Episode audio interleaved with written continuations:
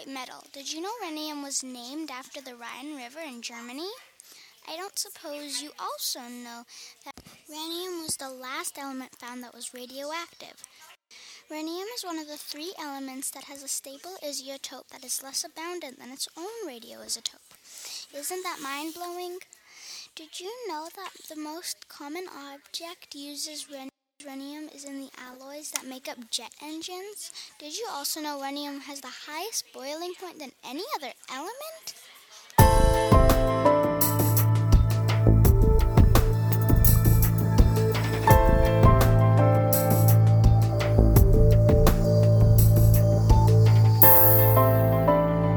Well, that's all for today. I hope you enjoyed the show.